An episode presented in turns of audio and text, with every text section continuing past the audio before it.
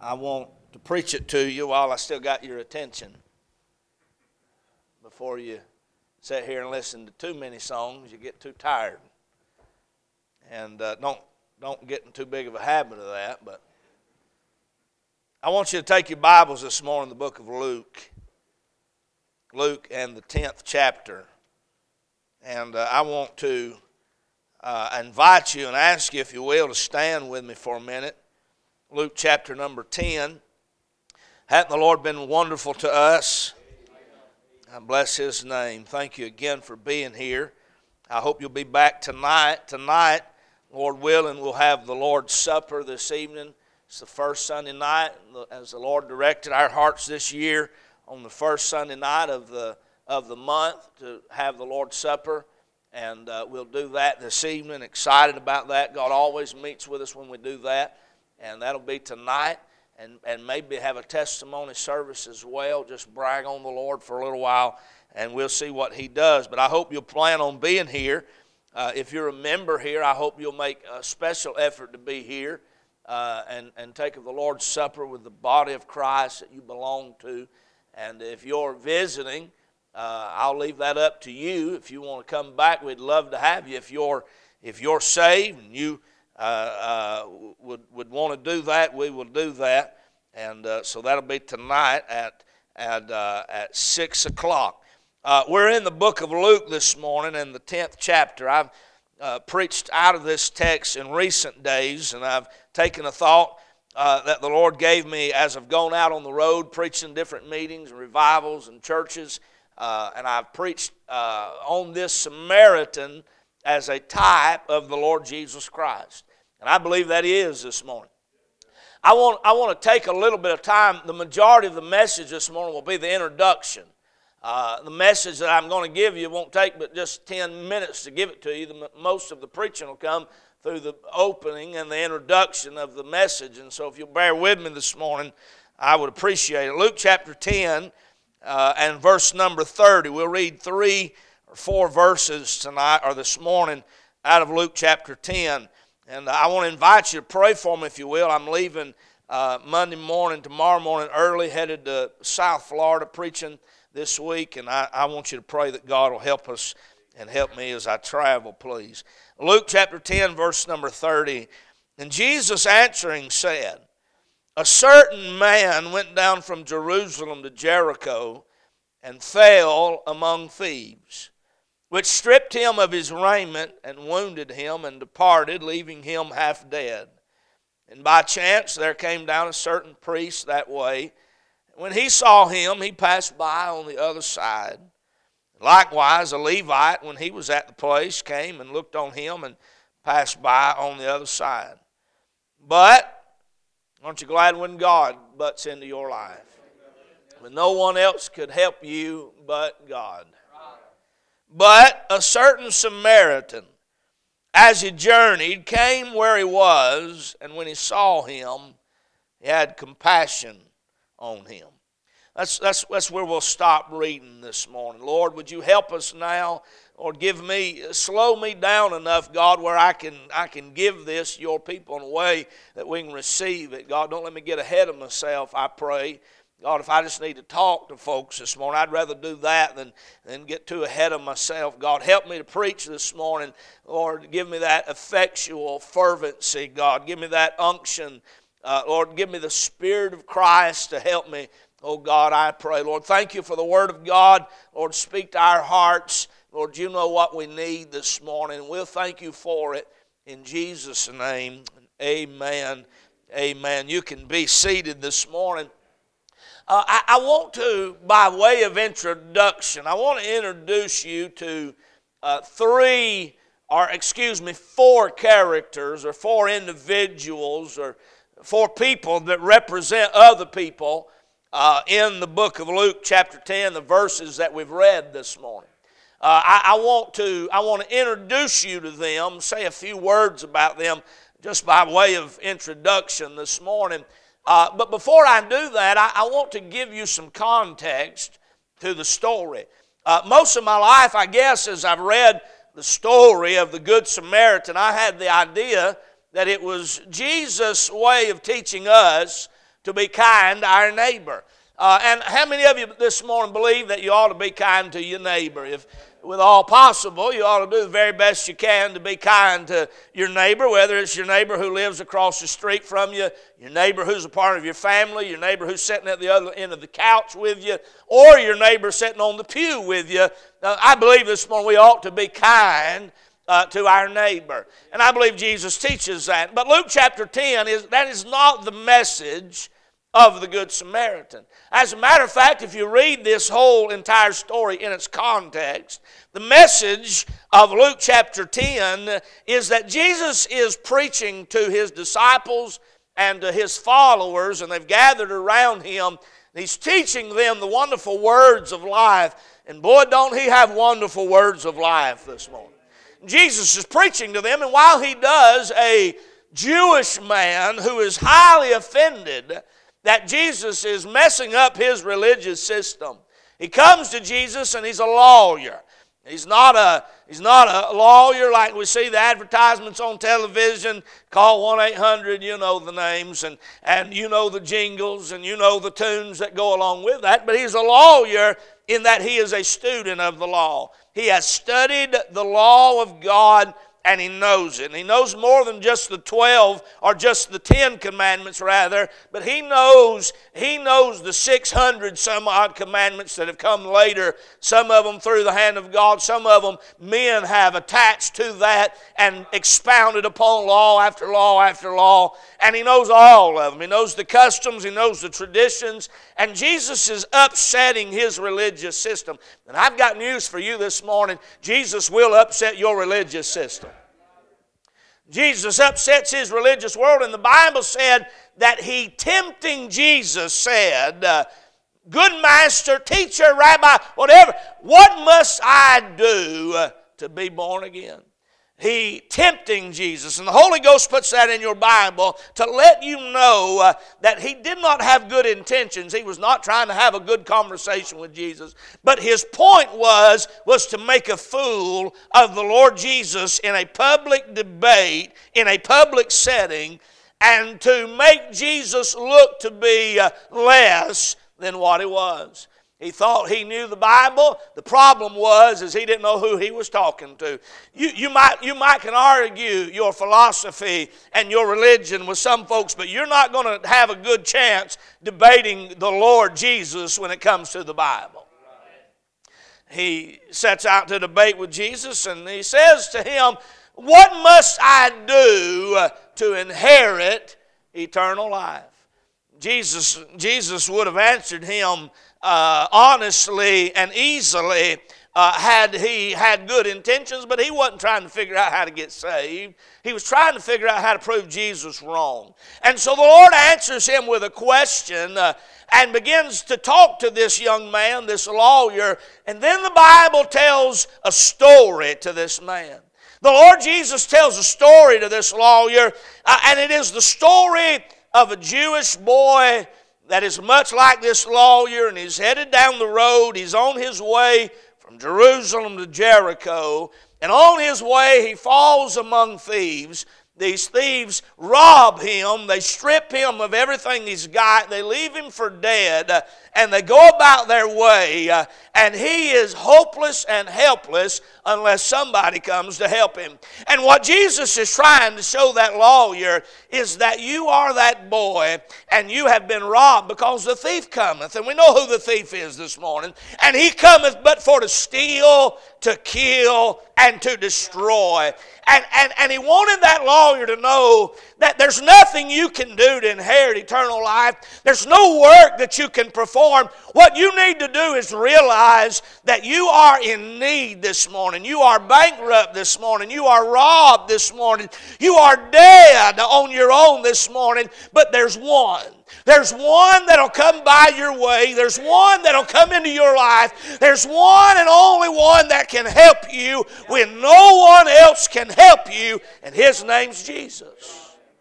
That is the point of the story. That is the purpose. Now, no doubt there are other applications, but that is the message. He's teaching this lawyer, in spite of all your learning, in spite of all your religion, in spite of all your knowledge, You are in need. And Jesus has come to save you from your need.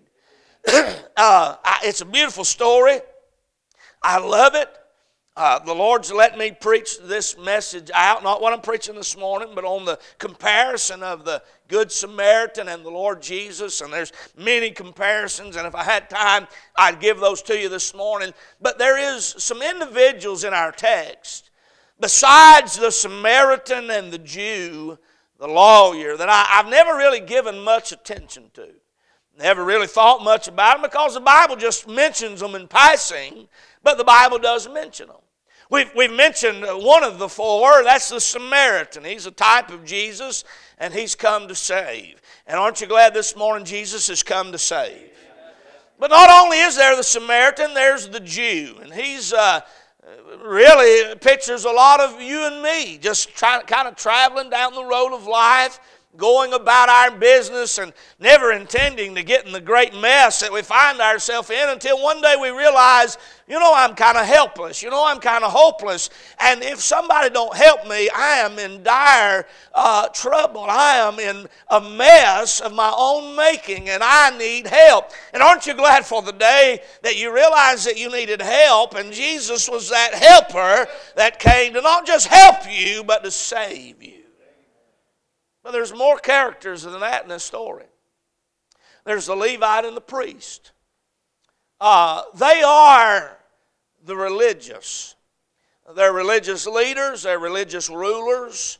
Uh, their, their salvation, if you will, their whole religion is built on this premise that I can do enough, I can work enough, I can be enough, that God will be pleased with me. And as I look at everybody else around me, I compare myself to them, and I am doing pretty good. And as long as I'm better than they are, uh, I am all right. But the problem with that is, is that it's not me you're to compare yourself to, and it's not the people living in your house or sitting on the pew with you, but it's Him that we compare ourselves to. And when you compare yourself to me, you might be doing all right. But when you compare yourself to Him, you are in trouble this morning because there just ain't no one like Him.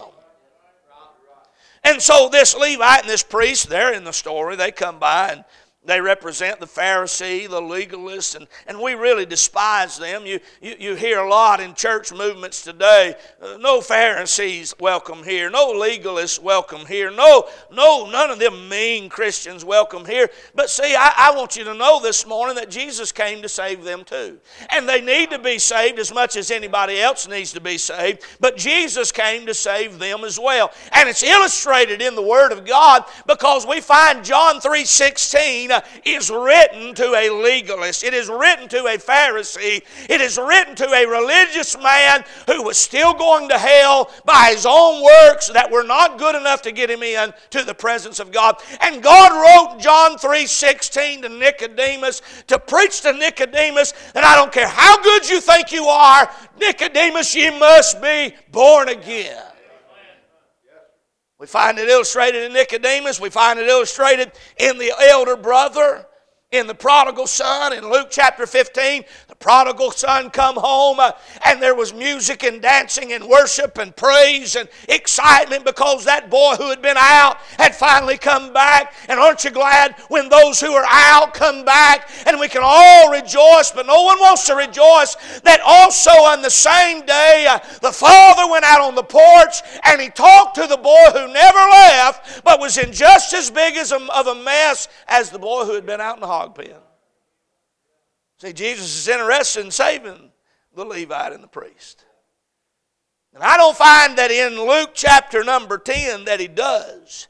But I got enough illustrations in the Bible that I know this much he's willing to. And if that Levite ever got under conviction, if that priest ever got under conviction, God saved them as well. And maybe not everyone here this morning is represented by the legalist, by the by the Levite and the priest, but there's some folks in here. You grew up in Sunday school, you grew up in children's church, you grew up under the sound of preaching, and you grew up thinking that you were good because you went to church. And thank God for the day when you you realize that there was nothing I could do to merit salvation, there was no penance, there was no rosary beads, there was nothing that I could do to get in, but it was the grace of God uh, and the grace of God alone that could save you. So if the Levite and the priest represent you, thank God you have some representation in the Word of God. But there's another group of characters, and that's the thief. And I'm going to tell you something this morning. This is what I want to preach on. Jesus has grace for the thieves. I'm not a fan of a thief. How about you? I don't appreciate their theft. Uh, I believe there ought to be laws against theft. Of course, we live in a day and time where we call evil good and good evil, and people are confused about what bad is. I believe you demolish someone's property and you destroy and you take from someone else. I believe it's punishable by law. The Bible teaches that. And though Jesus came to save a thief, he still dealt with the sin of theft. And I'm going to tell you something this morning Jesus came to save them thieves. And we believe this morning that Jesus came to save that Jew in the ditch because we can all see ourselves there. And we might even believe this morning that Jesus came to save that, that, that, that, that uh, Levite and that priest, that one trying to work their way in. But when we look at the thieves and we think of what they've done, they, they, they've, they've met this man and he was outnumbered. What kind of a coward? We know, I don't know how many were there, but the Bible says that, uh, that he fell among thieves. That makes it plural. We know there was more than one. And so automatically they're cowards because it took more than one. They didn't face him head on. They didn't face him in a duel or a draw, but they but they but they met him uh, in a dark place. They met him in a in a place alone uh, and they beat him and they robbed him and they stripped him of his goods and his garments and they left him for dead and as far as they knew. As far as the Bible tells us, they left him dead. I guess that would make them murderous thieves. Though they did not commit murder because he didn't die, they set out with the intent to commit murder. Well, the question then would be is there grace for the thieves? Is there grace for the thieves? And many would say, well, no, preacher, now, now, now, that's just too far. I'm here to tell you this morning that Jesus did not just come to save the Jew. Jesus did not just come to save the priest and the Levite, but Jesus came to save the thieves. He came to save the bottom rung of society the murderer, the adulterer, the thief, the fornicator. He came to save them all. And if you're somewhere up here in religion, if you're somewhere down here in rebellion, or if you're somewhere randomly in the middle, Jesus came to save save you. And He's got grace He'll extend to you. Still in the introduction, enjoying myself though. Are y'all enjoying the walk through the Scripture?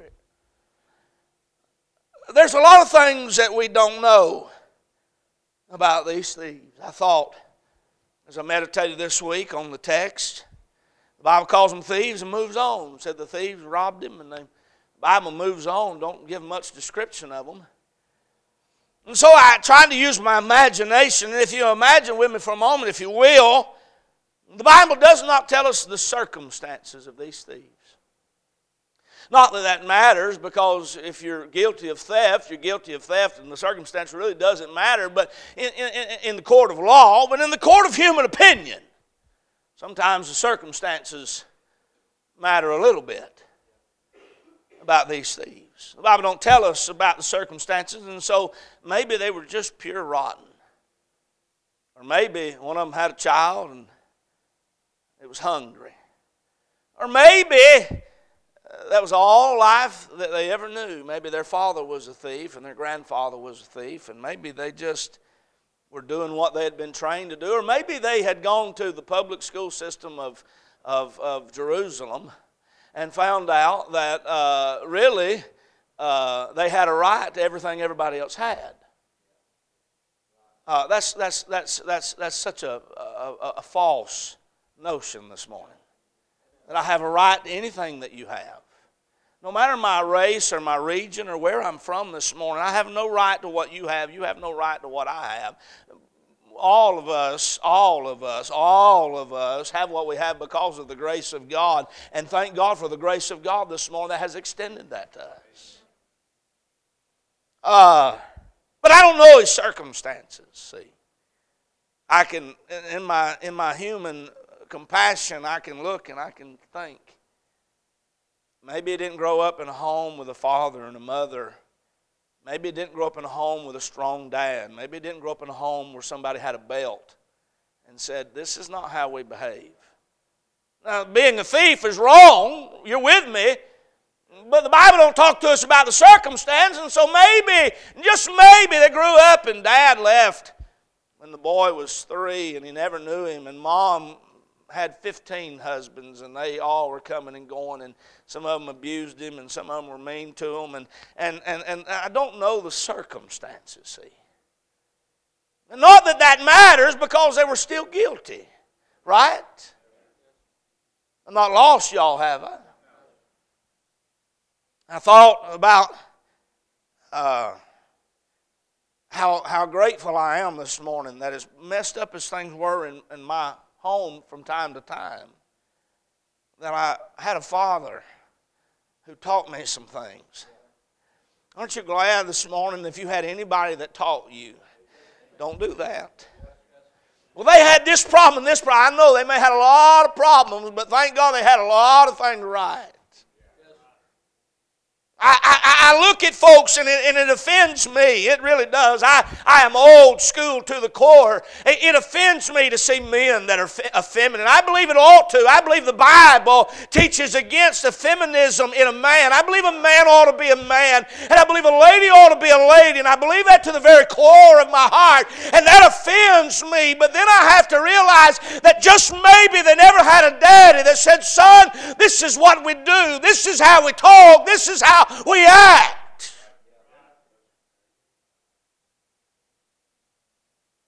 Or maybe they did have a daddy and he abused them and beat them their whole life and other things. And so they grow up resentful, they grow up angry, and they grow up with the mindset that everybody owes me something because I'm a victim. Can I make an input right here? And I want you to hear me this morning. Jesus didn't come to save you to keep you a victim. Jesus came to save you to get you out of being a victim. You don't have to be a victim because we have victory in the Lord Jesus Christ. Is anybody glad for the day that victory entered into your life? That Jesus came to give you victory. Not a victim. Ah. Uh, I thought, as I imagined and meditated on this text, I thought about not only the circumstances, but the companions of these thieves. We know there was more than one, maybe two, maybe three, maybe four. I personally think probably three, and I'll tell you why in a minute. Maybe two, but probably three. Uh, maybe one of them was an older brother with some influence. Maybe one of them was, they were friends from high school, friends from elementary school, grew up in the same neighborhood together. And they didn't ever mean to get that far out, but they were just having a good time, and then their good time became costly. And then they had no way of uh, affording their good time, and so then they had to find another way to take care of their good time.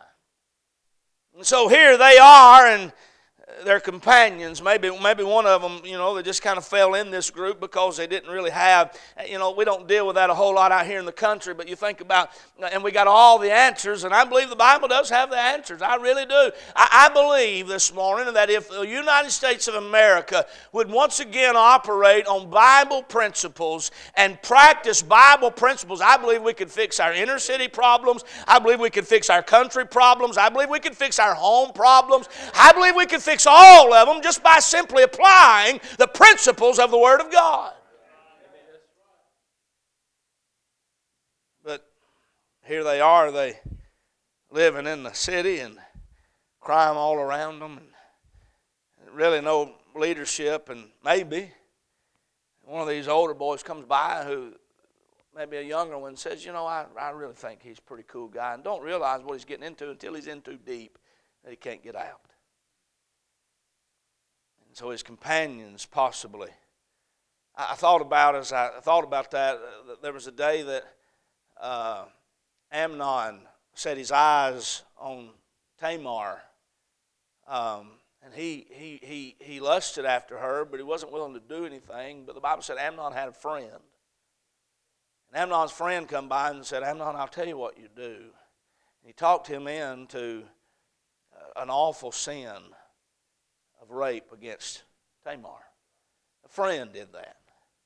I'll be honest with you this morning. I have been the friend on the wrong end, talking people into the wrong thing, and I have been the friend on the lesser end, getting talked into the wrong thing friends, companions have influence. And maybe these boys didn't mean to get in this trouble, but they worked each other up. And they were too young, maybe even to realize how bad the consequences were. Maybe they thought we're just going to get a little bit of money, and they didn't realize this boy was going to fight, fight back. And he, and he fought back, and they had to fight him. And, and, and I don't know all of this. I'm just imagining in my mind. And now here they they leave thinking we've killed the man, and they now you got to run, you know. Is anybody with me on this? I, I, don't know. I'm just imagining. I'm in the introduction of my thought, and I'll get to the message in a moment. I'll be done. But I'm imagining uh, their circumstances. I'm imagining their companions. As we think about these thieves this morning, I'm imagining this morning as I think about these thieves their conscience. Because I believe every man's got one. Some they're seared. Bible talks about uh, conscience being seared with a rod of iron to just get beyond the point of caring. Be careful this morning that you don't allow things in your life that bring you beyond the point of caring. Because there's no end in sight for what you will do. I believe America's there this morning nearly. And I don't want to be grotesque or vulgar, but when they promote and, and and say it's women's rights, it's women's rights, it's women's rights, it's women's rights, and, and none of it is, is any person's right to take the life of another. But when they declare it's women's rights, it's women's rights, it's women's rights, and they take that all the way even to partial birth or to full term. And, and I did not realize this until recently that they, in order to execute that baby, they have to dismember that baby body part by body part while it's alive. And if you can come to that point where you say that that's a right of anybody, you are seared in your conscience. And I make no, no qualms about that. You say, I don't agree with you. I could care less. If you, I don't even, we're not even on the same page. I'm not even debating you. Uh, but let's imagine these boys still have a conscience. You got into trouble and you didn't mean to, and now you got to go home. And, oh, have you ever gone home having done something that you shouldn't have? And when you get home, I don't know if it's the Holy Ghost or your conscience or both goes to work on you and says, What have you done? What have you done? And these boys are, are, I mean, we see their circumstances possibly, we see their, their companions possibly, but now we've got to at least uh, investigate or consider that they have a conscience. I don't know how long they've lived with this great sin that they have committed. But what I know about sin, it's just like a lie, it, it, it multiplies.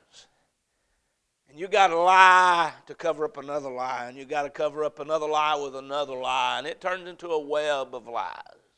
And it's the same way with sin. Sin uh, multiplies, and, and, and the hardness of your heart gets harder, and the bitterness of your spirit gets worse, and, and it is compounding, and, and you're not, you don't know how to deal with it, you don't want to deal with it, and you just want it to go away. But how many of you know this morning it just don't go away? Can't sleep at night. I'm thoroughly convinced. I'm hitting a whole lot of hot topics this morning, ain't I? I'm thoroughly convinced, and, listen to me when I say this not all, not all, not all, but a whole lot of our sleepless nights and a whole lot of our depressive moods and a whole lot of our, our irritability and our pills that we need to motivate ourselves to get through the day, a whole lot of that is due uh, to our conscience not being able to live with our past. I said, not all, but a lot.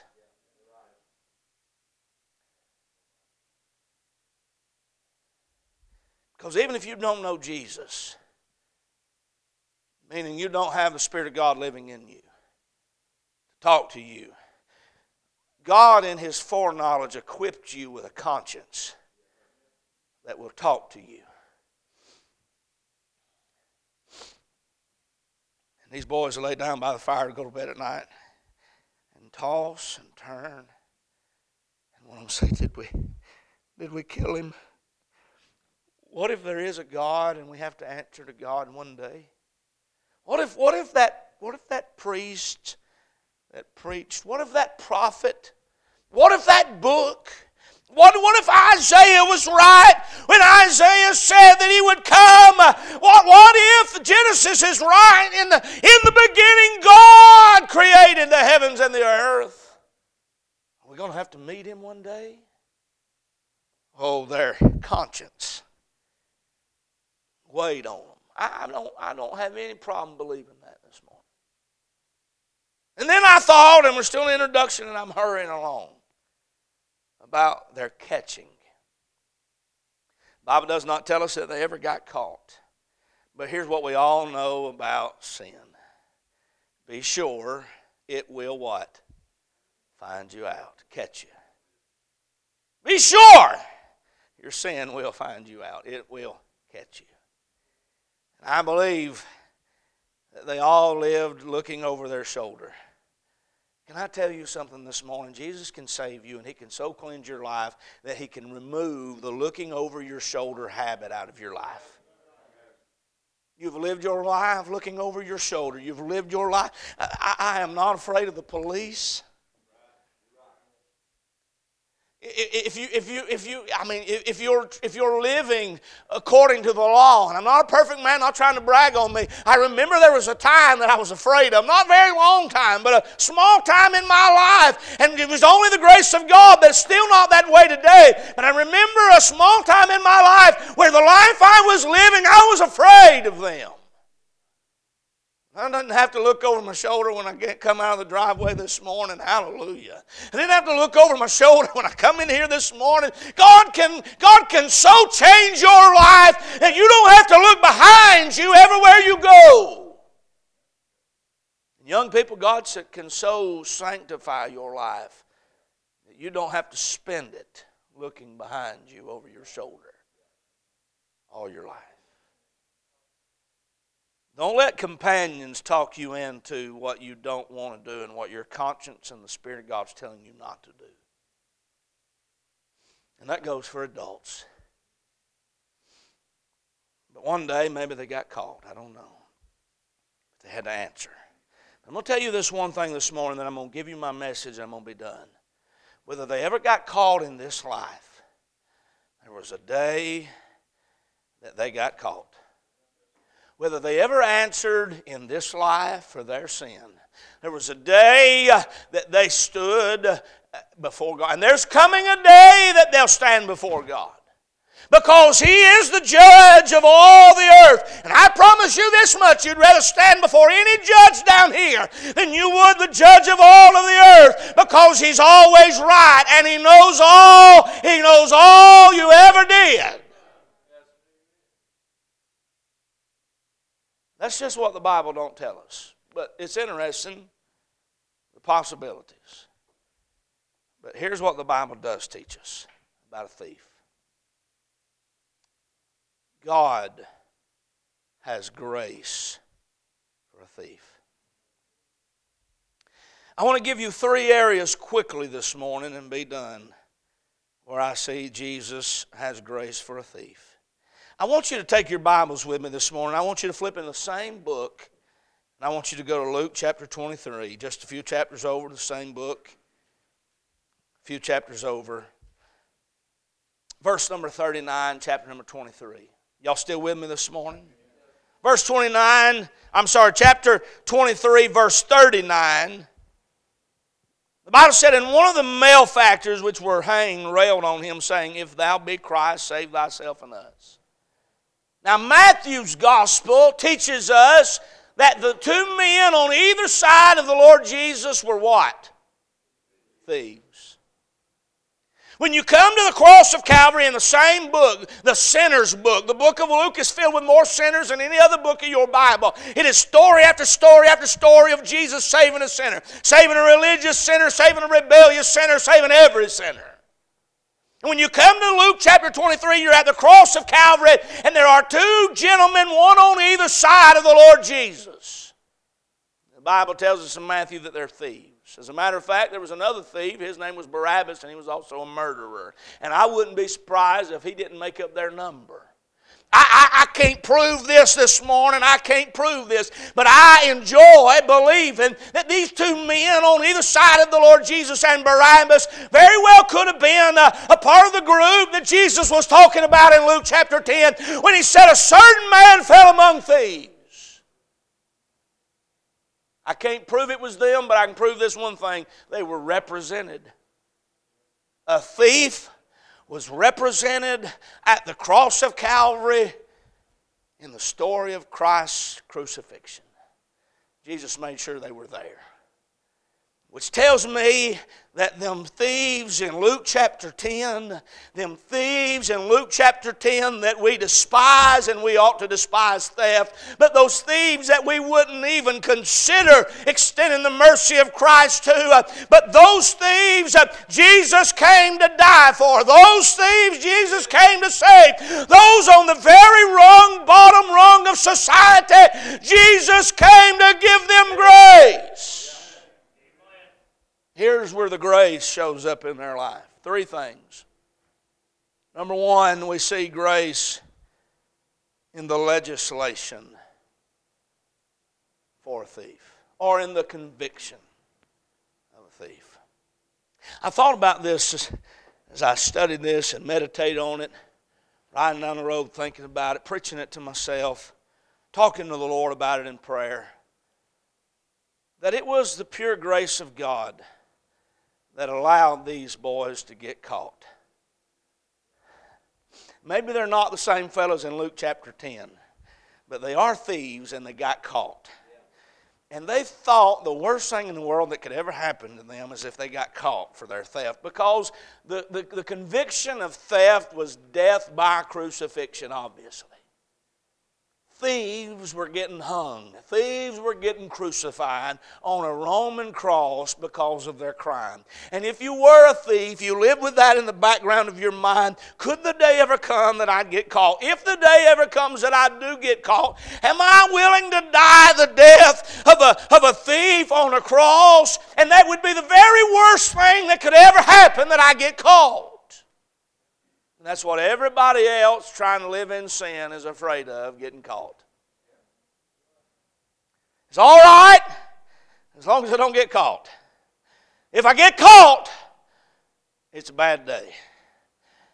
And so they'll do anything they can to not get caught. They'll lie, they'll swindle, they'll cheat, they'll kill, they'll steal to not get caught. Whatever they got to do. Don't back them up in a corner. They're like a wild dog, they will bite you just so they don't get caught. But they got caught. And they've been locked up in shackles and chains, and they've been carried down in a basement, in a chamber, in a Roman dungeon prison, and they have awaited their trial. And they have stood before the leaders of the Supreme uh, Court system of, or not the Supreme Court, but they before the court system of the of the nation of Rome, and they have stood there and they have heard the arguments against them. They've brought in the eyewitnesses, and them boys, thank God, help me the worst day of my life life was the day I got caught. Never even considering probably I should not have done what I did, but I wish I'd have never got caught. If I would have, if I would have not been here on this day, if I would have not trusted this friend with this information, I'd have never got caught. I can hear them praying. You know how quick people turn religious when they get in trouble? I can hear them bargaining. God, if you're real, if you'll get me out of this, I'll serve you the rest of my life. 99% of the time, they are lying. They're just trying to bargain with God. Get me out of this. And I can see them thieves sitting around talking and saying, Boys, we messed up. We got caught. This is bad. They're going to kill us. This is the worst thing that ever happened to us. But I want to argue with them boys and tell you that the greatest thing that ever happened boys was the day they got caught and the law come down on them and said, You are guilty of theft because it was that day that led them to a cross, that led them to a meeting with a man named Jesus that could save their life.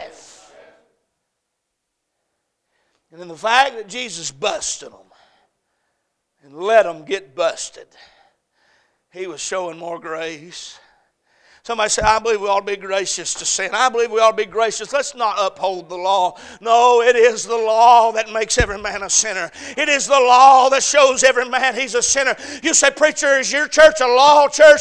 We are a saved by grace church, but we are a church that believes that God has a law. And if that law is brought up, people will realize I am a sinner. But we don't get saved by the law. That's when mercy walks in. That's when grace walks in.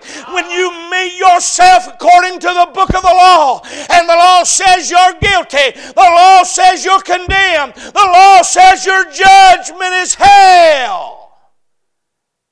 And Jesus walks in and says, But I have come that you might have life Oh, I'm having fun preaching this morning. And that you might have it more abundantly. Is anybody glad? And I know this is going to sound like a trick question, but it's not. Is anybody glad for the day that the gavel of God's justice come down on you hard? And He said, You're a sinner of the worst sort. As a matter of fact, you're one on your way to hell. But the same moment that the judgment of God come down, the grace of God walked in and said, But if you'll trust trust Jesus, He will save you from your sin.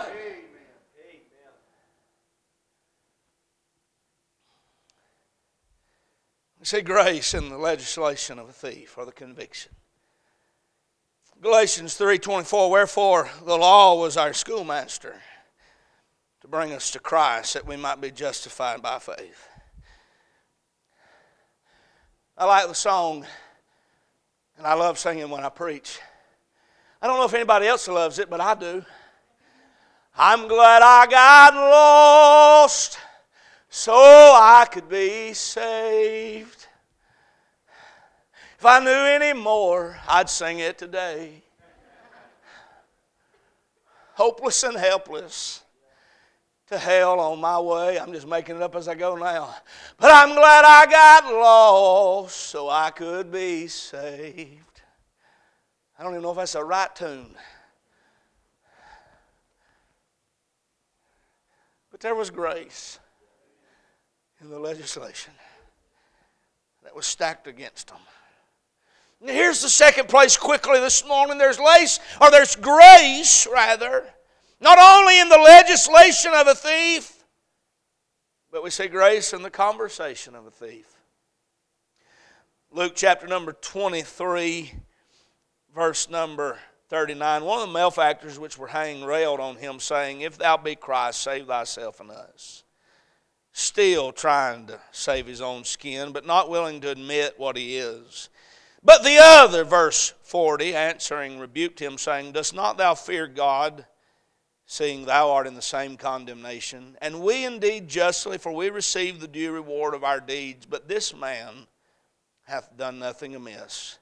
And he said unto Jesus, Lord, remember me when thou comest into thy kingdom. And Jesus said unto him, I want to read that unto you again. And Jesus said unto him, Here's how we think it ought to read Don't you talk to me, you thief. There's no hope for you. If you were going to do anything, you'd have done it back yonder. You'd have fixed it and quit being a thief. But you're on a cross and you're about to die. And I don't believe in none of that graveside or that bedside religion. We don't, we don't practice that jailhouse religion around here. It's too late for you, thief. That's how we would read it. But here's how the Holy Ghost wrote it. And here's how Jesus said it. And Jesus said unto him, Verily. I say unto thee. That, that means I'm going to put some oomph in what I'm about to say. Everything that's about to come after what I'm about to say is backed up by all of my authority as the Son of God. Verily. When Jesus says verily, you better listen. Verily, I say unto thee, today shalt thou be with me in paradise. It was grace in the law, grace in the legislation, but it was grace in the conversation. That Jesus would talk to that thief. Jesus didn't owe him a thing. Uh, that man didn't deserve a thing. Uh, Jesus didn't owe him a handout. Jesus didn't owe him grace, compassion, uh, or he didn't owe him heaven or anything. That man had not deserved it, and neither had you and I. But Jesus saw his faith Jesus heard his prayer and Jesus said, I'll talk to you. And I'm so glad, thank God, he didn't owe me anything. He didn't owe me any words. He didn't owe talking to me. All I was deserving of was hell and death. But Jesus was willing to talk to me. On that night, I come to him by faith. And when I cried out to him, he answered me. I said, Lord, save me a sinner. And he said, I will. There's grace in the conversation of a thief. I feel like the thief this morning. He talked to me, and I was so unworthy. Here's the last thing this morning, and I'm done. Not only is there grace in the conversation of a thief, there's grace in the legislation of a thief. But we see there's grace in the transformation of a thief. Now, the Bible says he was a thief. So if we had no other evidence, we know that much. And again, I can't prove that they're the same thieves of Luke chapter 10, but I enjoy believing that they are. But if they're not, those boys were represented by these boys. And those boys heard, hey, Jesus saves thieves too. That woman at the well was an adulterer. But when she went back home and said, Come see a man that told me all things whatsoever I did, somebody said, I don't know, but I heard this Jesus fellow, he saves adulterers too. He saves murderers, he saves blasphemers. He say, Oh, are y'all hearing me? And he don't save you to leave you a murderer. He don't save you to leave you a blasphemer. He don't save you to leave you a thief. He saves you to transform your life and get you out of that business. He can do that. He can do it. Oh, he can. We see grace in the transformation of a thief. I'm going to tell you this evening. Jesus, I, I want you to listen to this. I'm going to read you two verses and be done. Jesus said unto him, Verily I say unto thee, today shalt thou be with me in paradise. Isn't that wonderful? But I got a problem. I got a problem. Now, not with the Bible, but I got a problem. And I'm going to have to get some help with my problem. I've got Galatians 5 in my Bible. Here's what it says Now the works of the flesh are manifest, which are these adultery. It said, if your flesh, here's what it'll produce adultery, fornication, uncleanness, lasciviousness, idolatry, witchcraft, hatred, variance, emulations, wrath, strife, seditions, heresies, envyings. You know what envy means? Say somebody who's got something and you want it.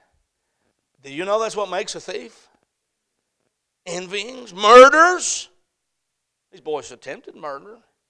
Drunkenness, revelings, and such like. Of the which I tell you before, as I've told you also time past that they which do such things shall not inherit the kingdom of God. The Lord Jesus, through the Spirit of God and the pen of the Apostle Paul in Galatians 5, said that a thief cannot inherit the kingdom of God. Now, how did Jesus say to this boy, Today thou shalt be with me in paradise? I, I got another verse for you. I'm just telling you, I got a problem. I'm nearly done preaching. I've got y'all with a problem now, I can tell. 1 Corinthians chapter 6, verse 9. Know ye not that the unrighteous shall not inherit the kingdom of God. Be not deceived, neither fornicators, nor idolaters, nor adulterers, nor effeminate. See, that's why we believe men ought to be men, because a man's not supposed to be effeminate according to the Word of God. It's a sin. It's a sin. Train up your boys to be men. If they, if they act like they're not acting like men, sit down as a father and talk to them and say, hey, let's, let's be more manly in this. Let them be children, but don't let them be effeminate. We're not promoting sin. Nor effeminate, nor abusers of themselves with mankind. Now, maybe when you read Galatians, you can say, Preacher, that envying was a stretch. I'm not sure that's a thief. Here's what, here's what 1 Corinthians 6, verse 10 says nor thieves. Pretty sure that's pretty plain. Nor thieves, nor covetous, nor drunkards, nor revilers, nor extortioners shall inherit the kingdom of God. He said, You're not getting in if you're a thief. You're not coming if you're a thief. Galatians said if you're full of envyings, you're not getting in. But Paul said in 1 Corinthians, uh, verse, chapter 6, if you're a thief, you can't come in.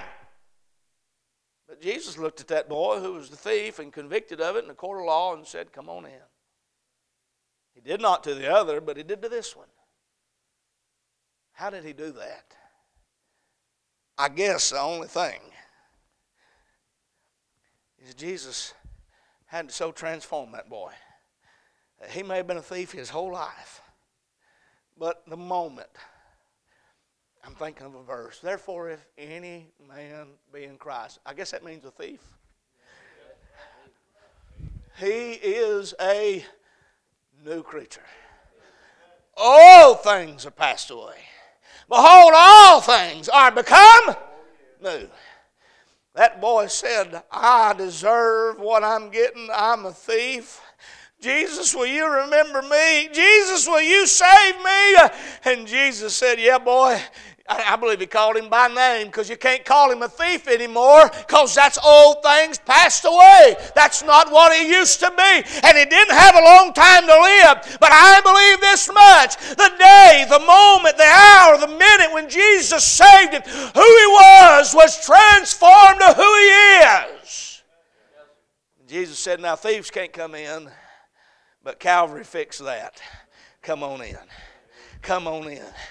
Oh, if that boy would have lived another day, I don't believe he'd have stole another thing. If that boy would have lived another day, I don't believe he'd have been a thief no more by action, but he didn't have that privilege. But Jesus can take you uh, on your last day and save you from who you were. Jesus can take you today, and that may be how you've been known, but he can save you so good today that he changes who you are right now and tomorrow and in the future. You read 1 Corinthians 6, all of us are in trouble if we're trying to get in on our own. But one night I came to Calvary, and He saved me,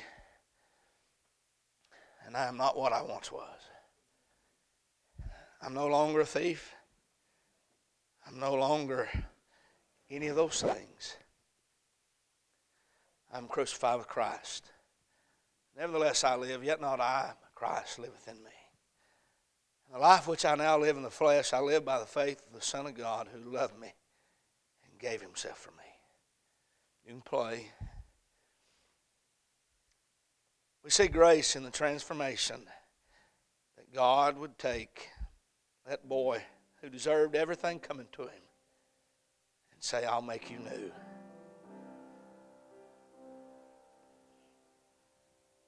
I'll make you different. I'll cleanse your, I'll cleanse your record, past, present, and future. I'll change who you are. One of these days, only because of grace, all of us that are saved are going to enter into His presence. And He's not going to say, Now, what did you do to get here? And what did you do to get here? But we're all going to thank Him. And we're going to say, Look what you did to get us here. Look what he did. That's what we're trying to say this morning. Look what he did to get us here. Jesus can change you. Would you stand with me all over the building this morning? Jesus wants to save you. Jesus can change you. If He's done that for you, would you come find a place in this altar this morning? Thank Him that you transformed my life and I'm not what I used to be. I'm not what I once was. I'm not who I once was. Would you do that? People's coming all over the building. Thank you. She's going to sing this morning. We're going to pray. And right where you are, you can remain standing or you can have a seat or you can bow your head. You do what you need to do. But let's pray. Let's thank the Lord this morning that I'm saved and I'm no longer who I was.